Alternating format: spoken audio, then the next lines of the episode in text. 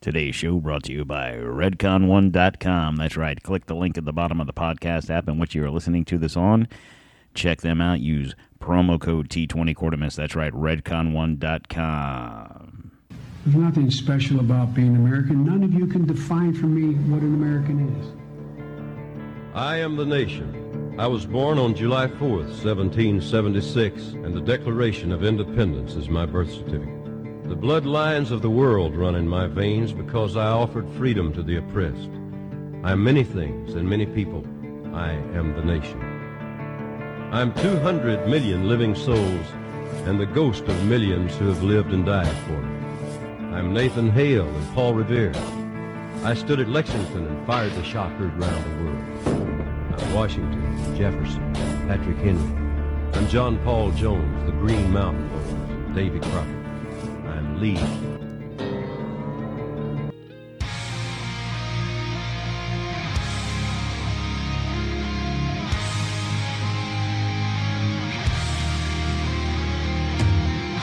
Coming to you from the DTOM Studios in the free state of Florida, sponsored by Maker's Mark Bourbon. This is Don't Tread on Merica.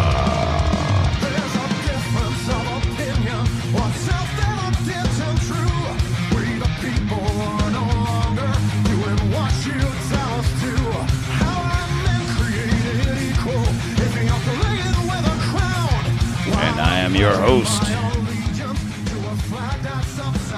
Don Q. How's everybody doing out there? Today is April 2nd, 2023.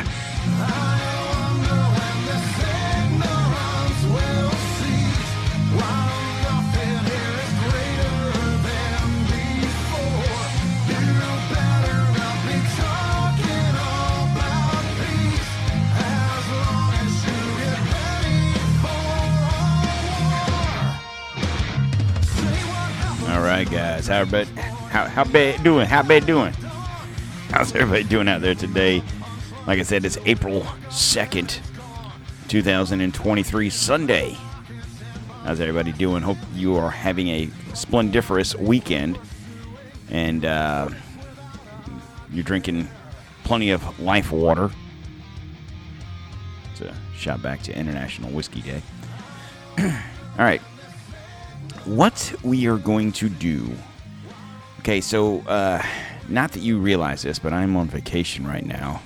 I'm coming to you from the nether regions of the DTOM studios, but I'm actually not here. It's weird. At any rate, I'm going to start a series uh, covering the bloodlines of the Illuminati, the 13 families. Now, I did a show, one show. I did the um, the uh, one people, the main the main characters, right? The Rothschild family. So I did them uh, last year, actually March 27th, a year ago, a little more than a year ago, and I never really followed up. I did a I did a episode on the um, the thing, man, with the people. I can't think of what it's called offhand, but the uh, so there's 13 families essentially, and there's there's other entities, but nonetheless, what I'm going to do is there's 13 bloodlines. I did the Rothschilds. I'm going to do these in alphabetical order. They're not going to be in any order of significance. Um, I did the Rothschilds a year ago because that's like the the name everybody knows. And there's going to be a name or two in, in this group that you're going to know. Oh, I've heard of them before. Um, but why have you heard of them before? And there's going to be some names that you've probably never heard of before until we start talking about them necessarily. And uh, to have to get my music going because, you know, I got fighter jets flying over top of me, so I'm trying to drown them out. At any rate, um, so the 13 bloodlines, the 13 families, I should say, are the Astor family, the Bundy family, the Collins family, the DuPont family, the Freeman family, the Kennedy family, the Lee family, the Onassis family, the Reynolds family, the Rockefeller family, the Rothschild family, the Russell family, and the Van Duyn family. So, some of those names you've probably heard before, and it's interesting seeing some of those names in association with other names. Kennedy and Onassis, for example, and we'll get into that when we get to them. Today we're going to cover the the Astor family. Like I said, we're just going to go in alphabetical order. Some shows might be a little bit longer than others, um, depending on the content. I will try to keep the shows around an hour, give or take. So, with that being said, I don't want to bore you guys too much with me babbling. I'm going to mute this music because we're going to have a little intro here uh, with President Kennedy. The very word secrecy is repugnant in a free and open society. And we are, as a people, inherently and historically opposed to secret societies, to secret oaths, and to secret proceedings. We decided long ago that the dangers of excessive and unwarranted concealment of pertinent facts far outweighed the dangers which are cited to justify it. Even today, there is little value in opposing the threat of a closed society by imitating its arbitrary restrictions. Even today, there is little value in ensuring the survival of our nation if our traditions do not survive with it. And there is very grave danger that an announced need for increased security will be seized upon by those anxious to expand its meaning to the very limits of official censorship and concealment. That I do not intend to permit to the extent that it's in my control.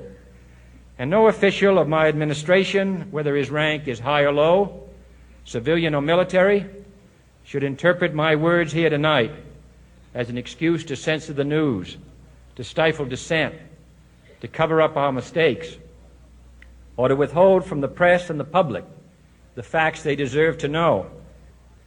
For we are opposed around the world by a monolithic and ruthless conspiracy that relies primarily on covert means for expanding its sphere of influence, on infiltration instead of invasion, on subversion instead of elections, on intimidation instead of free choice, on guerrillas by night instead of armies by day. It is a system which has conscripted vast human and material resources into the building of a tightly knit, highly efficient machine that combines military, diplomatic, intelligence, economic, scientific, and political operations. Its preparations are concealed, not published. Its mistakes are buried, not headlined. Its dissenters are silenced, not praised. No expenditure is questioned, no rumor is printed, no secret is revealed. No president should fear public scrutiny of his program, for from that scrutiny comes understanding, and from that understanding comes support or opposition, and both are necessary. I am not asking your newspapers to support an administration, but I am asking your help in the tremendous task of informing and alerting the American people. For I have complete confidence.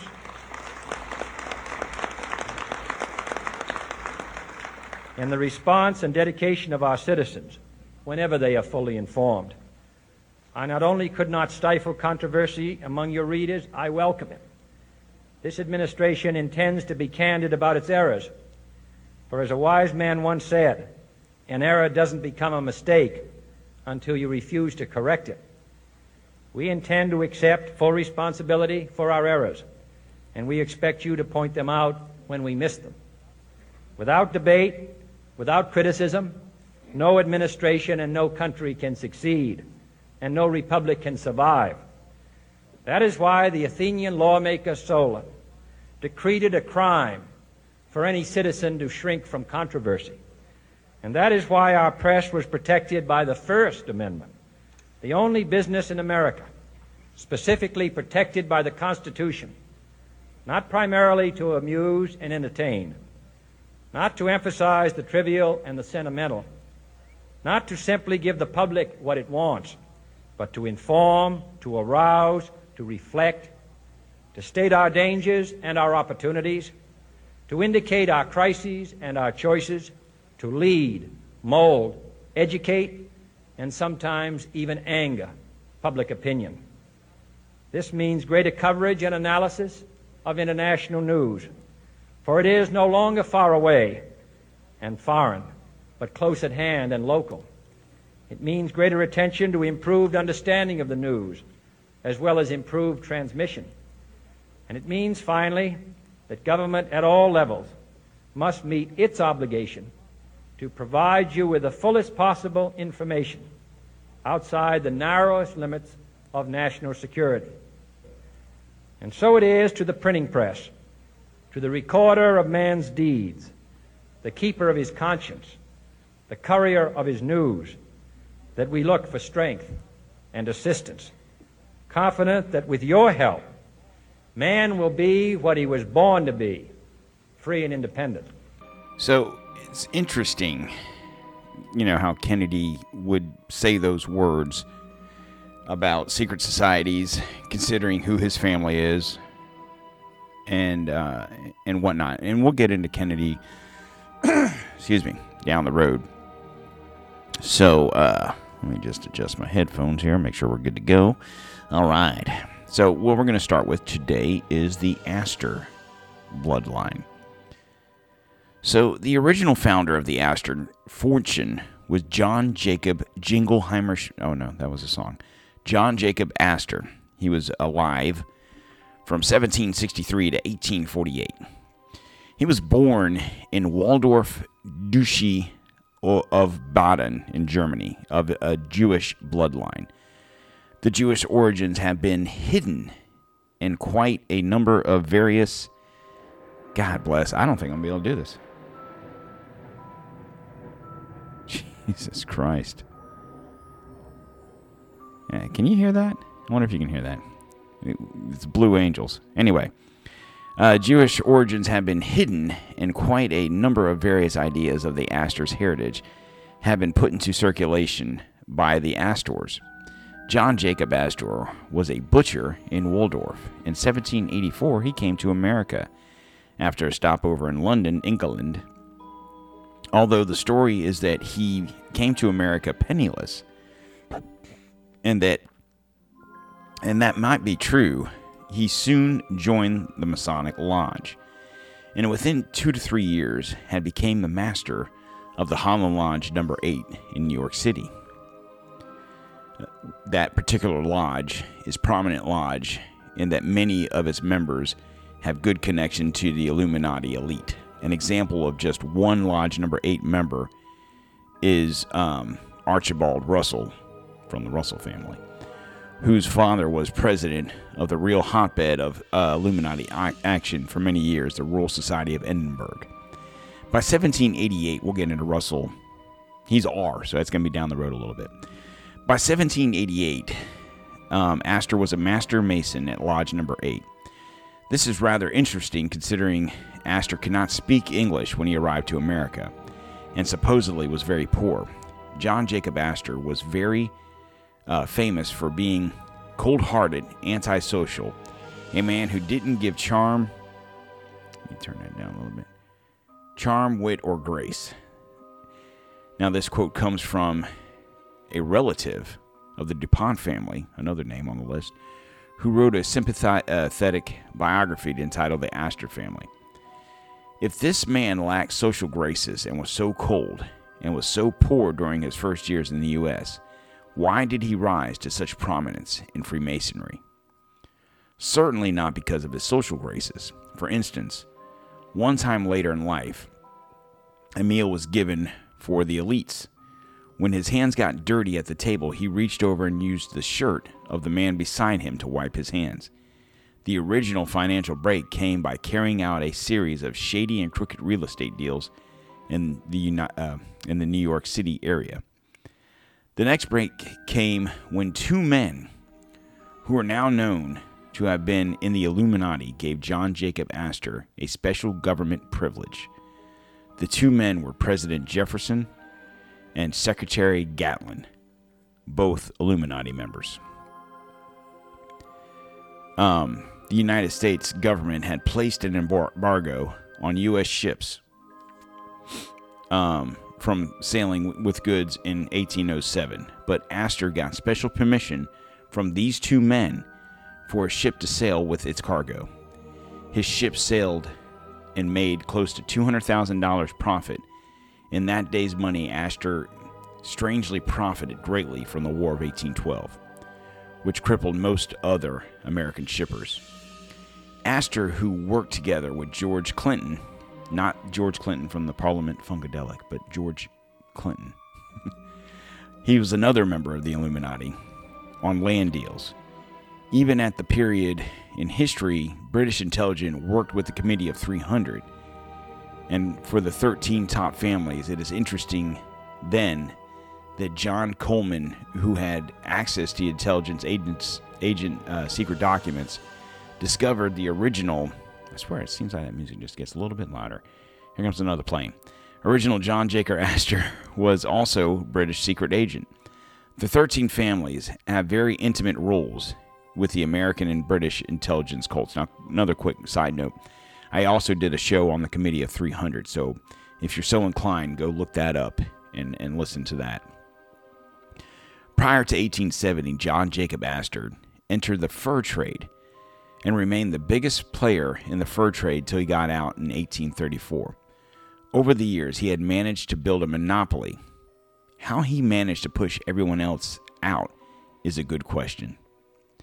Now, bear in mind, white people had been trapping furs in the New World for several uh, centuries, and the Indians for who knows how long.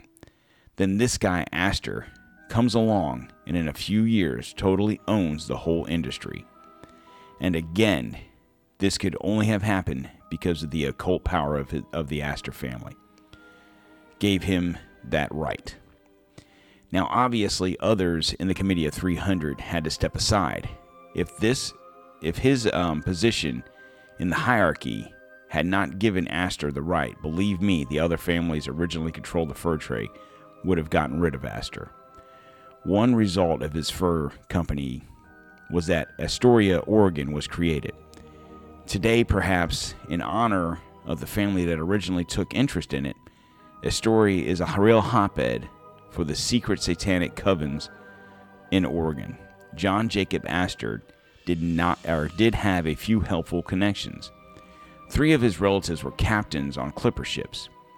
He had connections in London to the Backhouse family.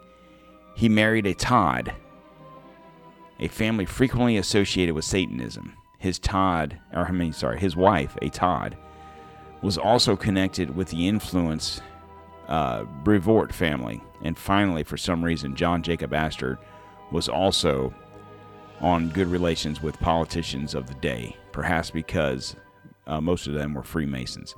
Quick side note I don't know now, this is the movie, the I shouldn't say movie nerd, but the, the 80s movie nerd me. You guys recall a movie with uh, Arnold Schwarzenegger, right? It's called Kindergarten Cop. Do you know where that movie took place? Astoria, Oregon. The hotbed of the hotbed of satanic covens in Oregon. I just when I was reading this and going through this, that stuck out my mind because you know you remember surely you've seen Kindergarten Cop, right? It's not a tumor, right? Girls have a vagina and boys have a penis, right? Of course, that movie's been banned now because of that line alone. No, but um, I just found that interesting. Um, but nonetheless, and also you notice his wife was a Todd. Do you, you can you recall a, another president that married a Todd? Think about it. Okay, for a few years, John Jacob Astor had participated in the opium trade, but in 1818 he publicly quit running. Uh, he publicly quit running opium to China. So real quick, so what I'm hearing is that this dude was a butcher in Germany, came to America, and uh, became a fur trader, trapper, trader, whatever, and then also a drug dealer. Cool, cool, cool, cool. So, uh, John Coleman, in his good book, The Conspirators' Hierarchy, the story of the Committee of 300, page 131, notes John Jacob Astor made a huge fortune out of the China opium trade. It was the Committee of 300 who chose who would allow to participate in the fabulously lucrative Chinese opium trade. Through its monop- monopolistic BEIC, the beneficiaries of their igri- um, Igris remained uh, forever wedded to the Committee of 300. Interestingly, another top 13 family, the Russells, was also one of the lucky ones when it sliced the Chinese opium trade. it is a it is clear repeatedly from history that Astor's was privy to inside information in the government and maintained his own courier system. John Jacob Astor bought up large amounts of land in New York, which land greatly increased in value. The financial pa- panic of 1837 allowed him to foreclose on a number of mortgages. John Jacob Astor wealth continued to skyrocket, as one biography said, when it became a question of principle versus profit. Astor was a practical man. Put simply, he had no scruples. Astor had a relation, reputation of being ruthless landlord. He also had the reputation of not paying his legitimate debts. Astor became a banker and sat on the board of five directors in the national bank that Hamilton had created for the U.S. government called the Bank of the United States. Astor owned a large block of stock in that Bank of the United States. Astor was also fairly active during the life as a Freemason, holding several more key positions in secret lodge life. John Jacob Astor was the richest man in the United States. so, the Bank of the United States became the Bank of America. John Jacob Jingleheimer Schmidt ran it all. No, I'm joking. That's John Jingle. I, every time I read that, I, want to think of that song. But nonetheless, here's a guy. It's kind of interesting how history repeats itself. What do we have going on nowadays with Chinese trade and and you know might be drugs, might not be drugs. It's might be oil, might not be oil, and uh, it's just interesting um, to see how these things kind of come back around. Um,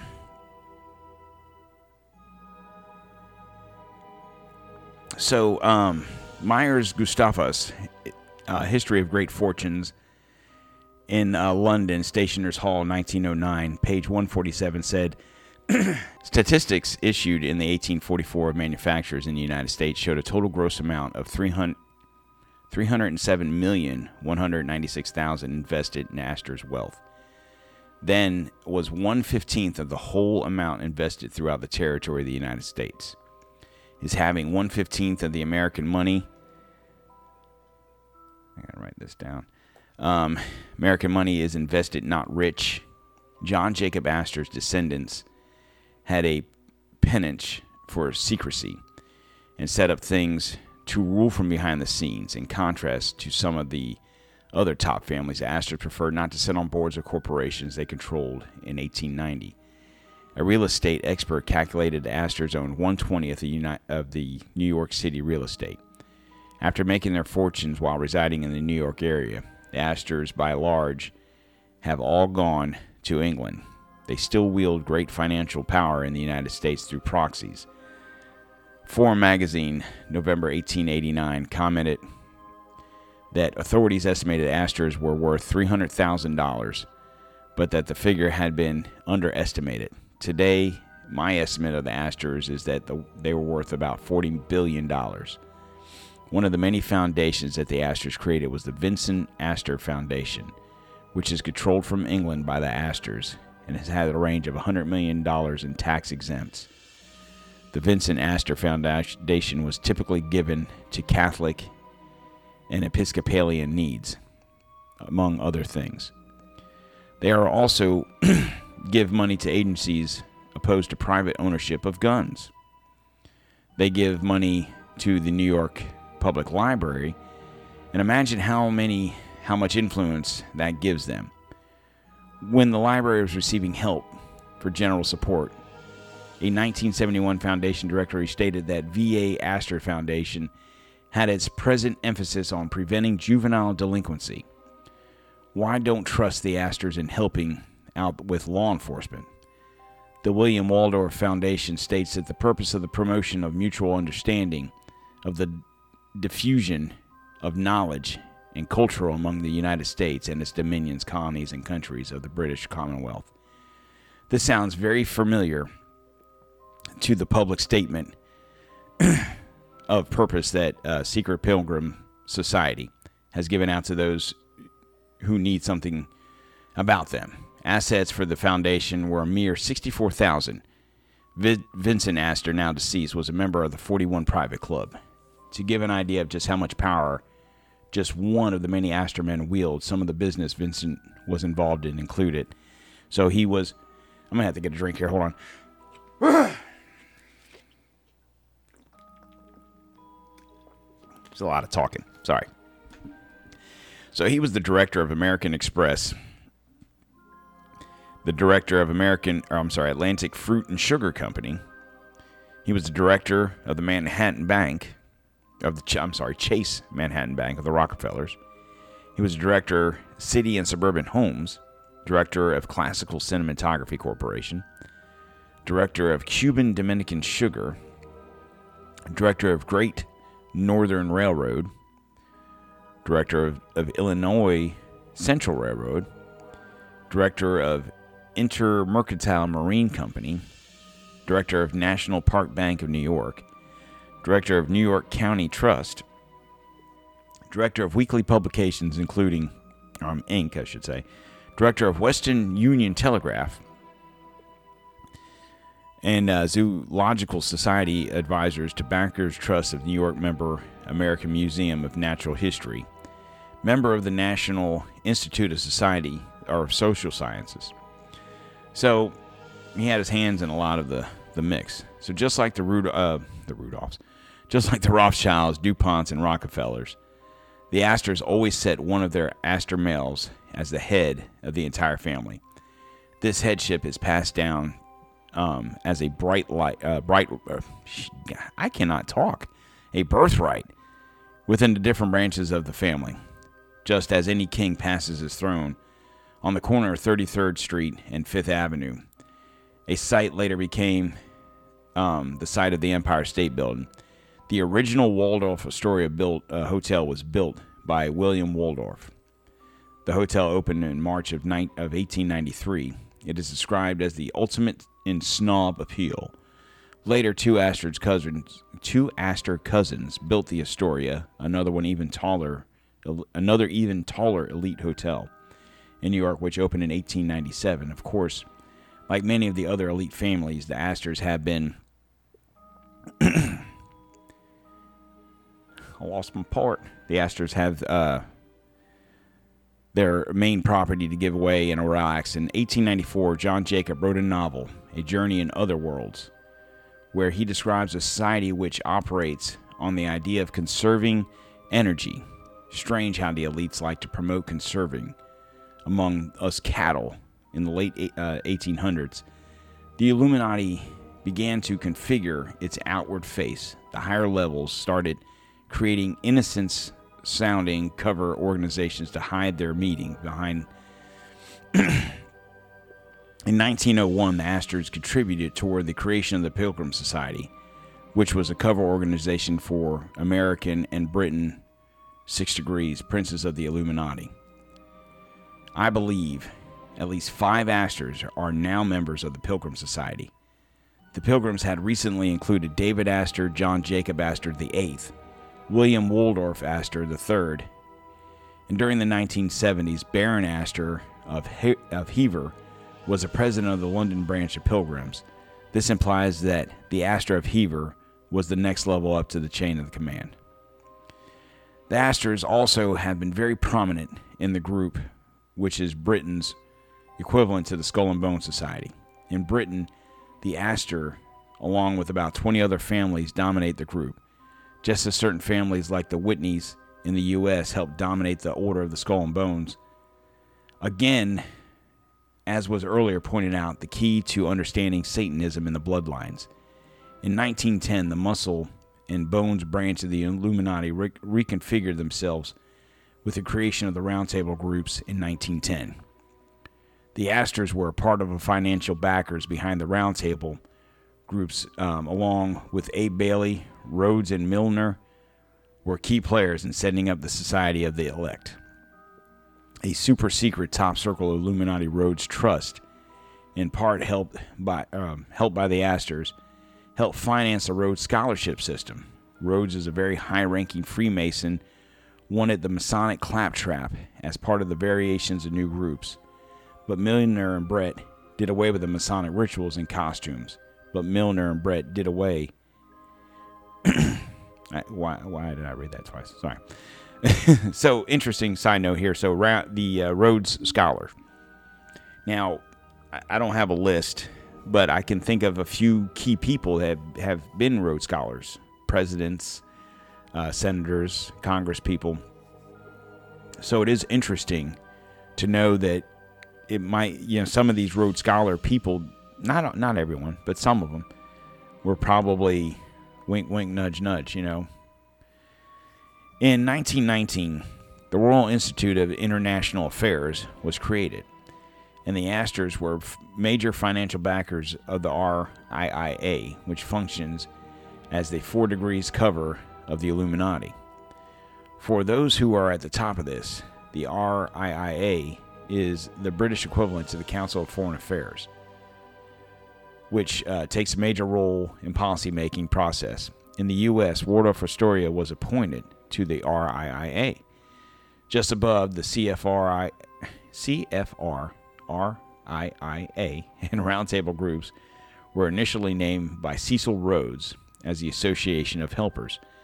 Cecil Rhodes set up the Rhodes Scholarship to recruit and bring men from several nations to Oxford to be initiated into the Illuminati and learn about how to bring in a one world government. I'm going to stop right there. So, if you think about it, the last president that I can think of off the top of my head who won the Rhodes Scholarship and went to Oxford was who? Bill Clinton. Hey, what did I do now?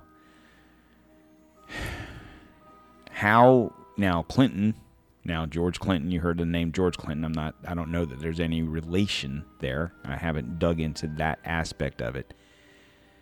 But for the most part, whenever if you guys are old enough to remember Bill Clinton running for president, being president,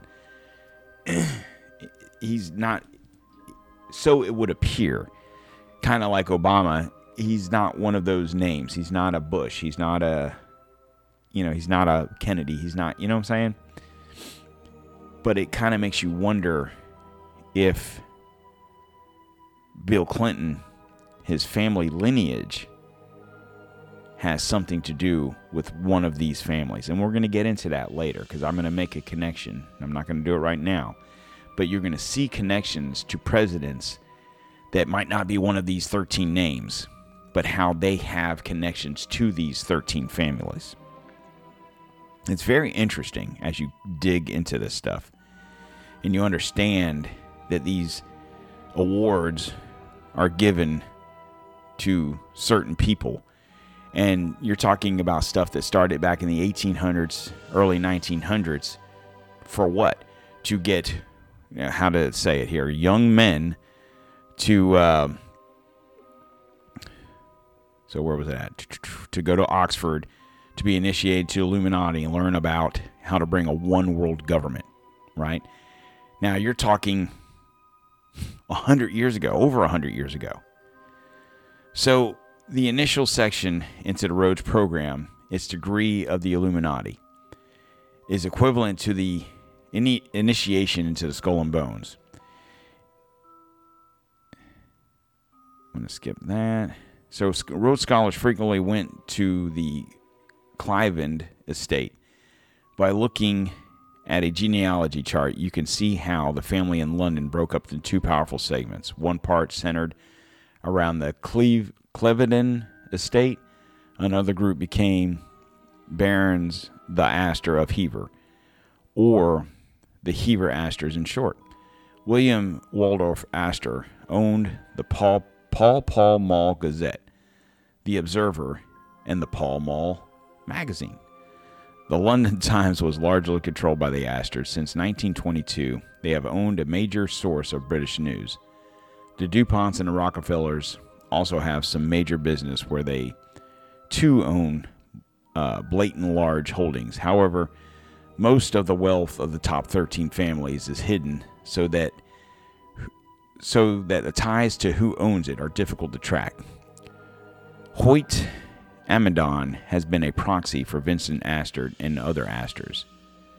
The Astor family also uses Owen Lattimore as their proxy for opium trades, who in turn uses Laura Spelman, who was funded by the Institute of uh, Pacific Relations.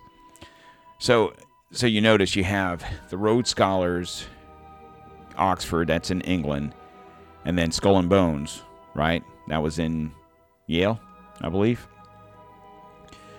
So, and you can can you can make connections. So the Russells to the uh, Skull and Bones, the Astors, among some, to the um, Rhodes Rhodes Scholar in Oxford University. We think of this stuff and you hear, oh, so and so won a Rhodes Scholar. It's going to make you think in the future. Whenever you hear so and so won a Rhodes Scholar, you're going to think, hmm, what did that person do? What what did they have to do? And now that they've done that, what do they have to do? You know? The IPR was a group that supervised the Illuminati's decisions to allow Red China to share their opium trade. The puppet strings behind world events may not be seen by the public, but if we trace the origins of several big events, we see the Astors helping pull strings. The IPR helped lay the groundwork for the Pearl Harbor attack. The Astors also were behind the appeasement policy in Europe, which allowed Hitler to become a threat. The Astors were also involved in the temperance movement against alcoholic drink, which begun the Women's Christian Temperance Union. You know what? Before I read on, it sounds like these damn Astors were punks. Like they didn't want you to own guns, they didn't want you to drink, and they were like starting wars. Not not like physically starting wars, but kind of getting other people riled up to start wars. The temperance movement was an elite create created movement just like today we have big issues like apartheid which are made up uh, by them to keep us busy. Joseph Kennedy and Onassis, two of the other top 13 families, got rich off of temperance movements by bootlegging. So many people have exposed the temperance moving movement, and that is not pertinent to cover it here. It's, it's not working. Out. But you know, it's interesting. You have Astor opium trades. You got all these people. They're all doing illegal th- things for ill ill-gotten gains, but then they don't want you to drink or have guns. And and we're talking. These are events. This isn't yesterday. This wasn't two weeks ago. This is a hundred plus years ago when these families were at their strength. You know, some of these families date back. That if you listen to the um, the Rothschilds one, I mean, they date back to the 1600s. John Jacob Astor, the first one, born in the middle of the 1700s. He gained his wealth in the early 1800s. These families came to power in the 1800s, and there's still strength. Like I said, those 13 names I named, you might know two or three of them realistically. I mean, maybe maybe four, maybe maybe 13. No, but in all honesty, you've heard. Obviously, you've heard Kennedy's. You may recall Onassis. Well, I've heard that somewhere. Where did I hear that? You've heard of Rothschilds. You've heard of, Ro- of Rockefeller. You know what I'm saying? You've heard of these names, but you don't really think about it. It's going to get interesting. Like Astor is a name that you probably don't even know. Now that I've started talking about them, Waldorf Astoria, Astoria, Oregon, you probably, okay, I did not know those connected, but now you do. It's almost it's almost scary the names that you don't know versus the names you do know. Right? And like they said, they don't like to put their people on the heads of boards and then stuff like that. They have proxies do all the work for them. So um, today's equivalent of the temperance movement is the drug war. Colonel Jack Astor, one of the world's most powerful men, was among those who went down with the Titanic. To his honor, he didn't have to sacrifice his life, but he did. If he had been a scoundrel, he could have uh, chased a woman and her child from some lifeboat. Many sermons have been preached on the significance of the Titanic, and I personally am begging to feel that God laid laid it on his hearts of so many of his ministers to understand that the Titanic was a judgment upon the pride of the world. More specifically, it was warming to the New World Order's elite. It was a warning, I should say. Another Illuminati invention was communism. This has been roughly documented, and I don't know why I have to state it here, except that there are still people who haven't taken the time to study it. James Billington's book, The Fire in the Minds of Men, a very scholarly work, The Occult Theocrasy, are some good starting points to study this. The Fabian Society was also connected to the Illuminati. For instance, the Illuminati Prince Professor George Edward Gordon uh, Catlin, Pilgrim Society member, was the member of the Fabian Society Executive Committee. The Fabian logo is the wolf in sheep's clothing. Fabian, like H.G. Wells, who wrote so eloquently of the New World Order with such books as the New World Order, I mean, he's really hiding it there, right? A modern utopia. The open conspiracy blueprints for a world revolution was a wolf in sheep's clothing. H.G. Wells made made the New World Order something that sounded advantageous to everyone, a utopia of sorts. This is not what it will be. During the 1930s, the, the Fabian Society created the Political and Economic Planning Group. Mason Viscount Waldorf Astorius was a leader of the PEP, a confidential program that the PEP created and implemented through the British government was later described in a book of Principles of Economic Planning in 1935. The book doesn't explain why it covered why its cover has a abstinence Masonic square and a compass displayed on its cover. George Bernard Shaw, who was communist and Fabian socialist, was the best friend of Lady Nance Astor, who became the first woman member of Parliament. These two spent vast amounts of time together, much more than Nancy did with her husband, Waldorf, who she didn't care to be around. Nice. Waldorf was a Mason, and that mentioned early who helped lead the PEP after Nancy Astor was elected or possibly selected by the elites to be the first lady. Um, what was it? Uh, member of Parliament. One of the Russell's ladies soon afterward became a member of Parliament also. Communism pretends it is the enemy of the rich capitalists, but both, both the rich elites and communist leaders are committed to wipe out Christianity, to wipe out free trade with monopolies, and to set up Illuminati one world government. Do you see they have similar goals? A picture is worth. Um, I, um, uh, uh, I, don't know. I'm I'm getting tired, guys. It's getting late for me. A picture is included in the Waldorf and Nancy Astoria's or Astor's visit to Russia during the 1930s. The Astors were not treated like enemies, but like royalty. Can we see how the elites controlled press have deceived us? Do not trust our Illuminati controlled elite to protect us from communism. They control communism. Besides socialism, Nancy Astor was a big supporter of Christian science. Christian science was a front for rich witchcraft from its very beginning. Um, she began um, use Grenfell family papers. The Grenfell family were close friends to the Cliveden Astors. David Astor, the honorable attendee Bilderberg meetings in 1957 and 1966. Alpha Lodge is the lodge in England that is traditionally for royalty. And there are elite lodges too, for those of the elite can protect themselves from rubbing shoulders for those of less social stature. These are a type of Masonic lodges that the Astors join.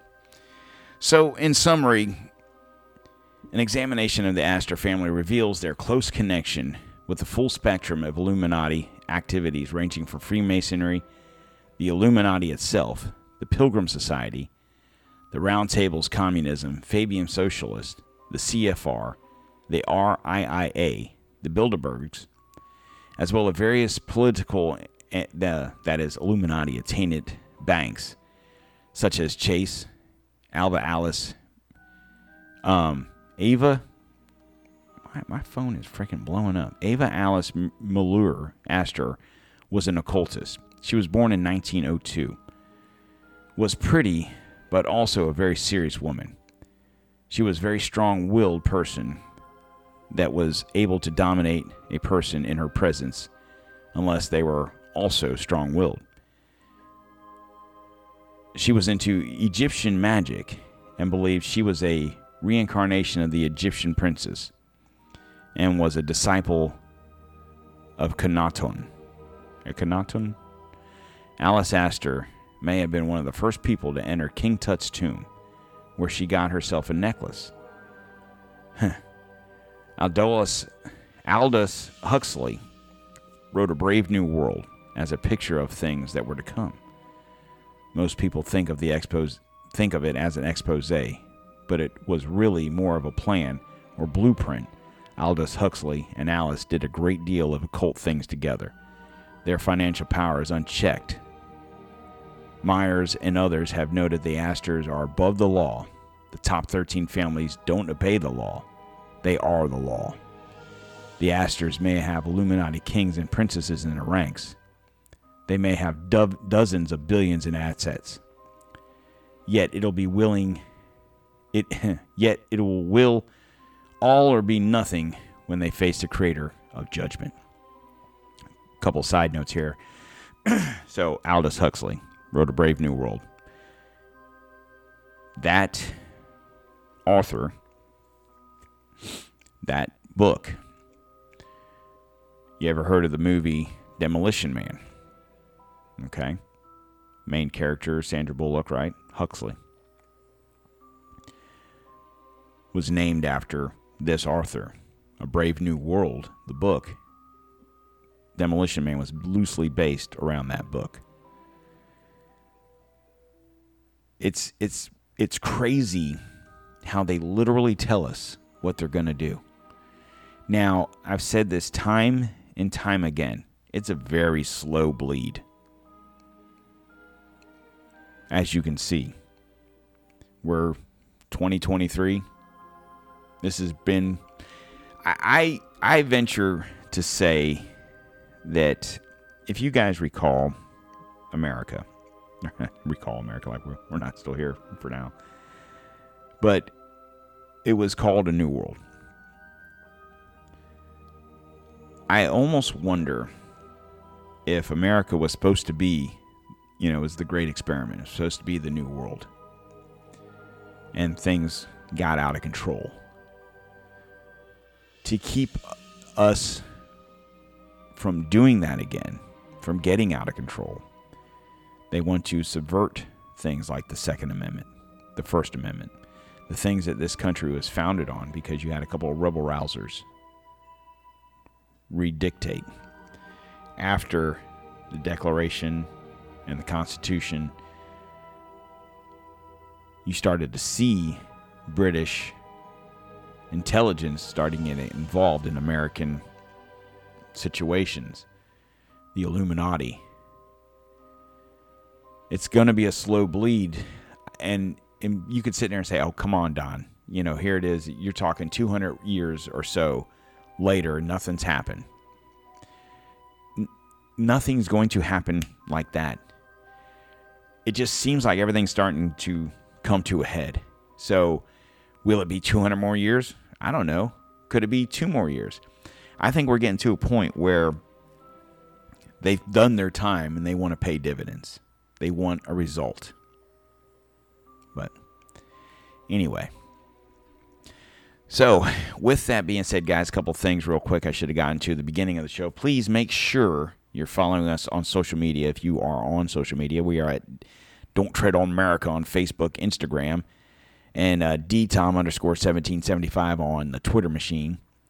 And if you aren't on social media, that's fine. God bless you. Um, you can find us on the interweb at don'ttreadonmerica.com. From there, you can subscribe and follow the show. It doesn't cost anything. I'm not going to spam you. I'm not going to inbox you with a bunch of crap, but you can get show updates and stuff there. And from there, you can find us on video uh, when I was doing YouTube.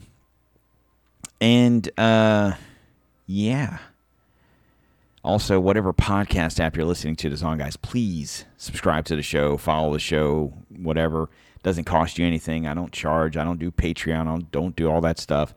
I'm actually looking into getting some some sponsorships here um, from my uh, distributor here. They're they're reaching out to do some stuff, so that's going to help out a little bit.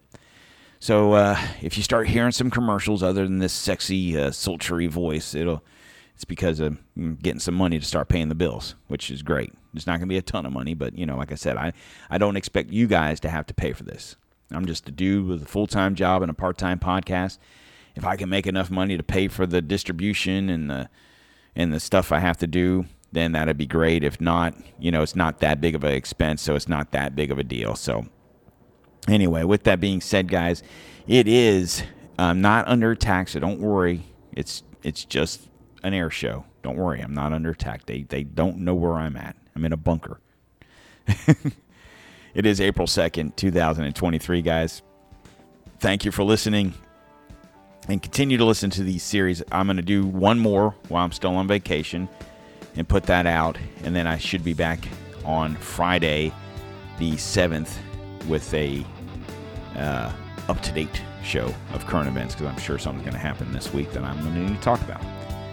All right, guys, you have a great day. Join us here again on Wednesday, the what's that, the 5th? Wednesday, the 5th. And uh, you guys have a great day. Talk to you later.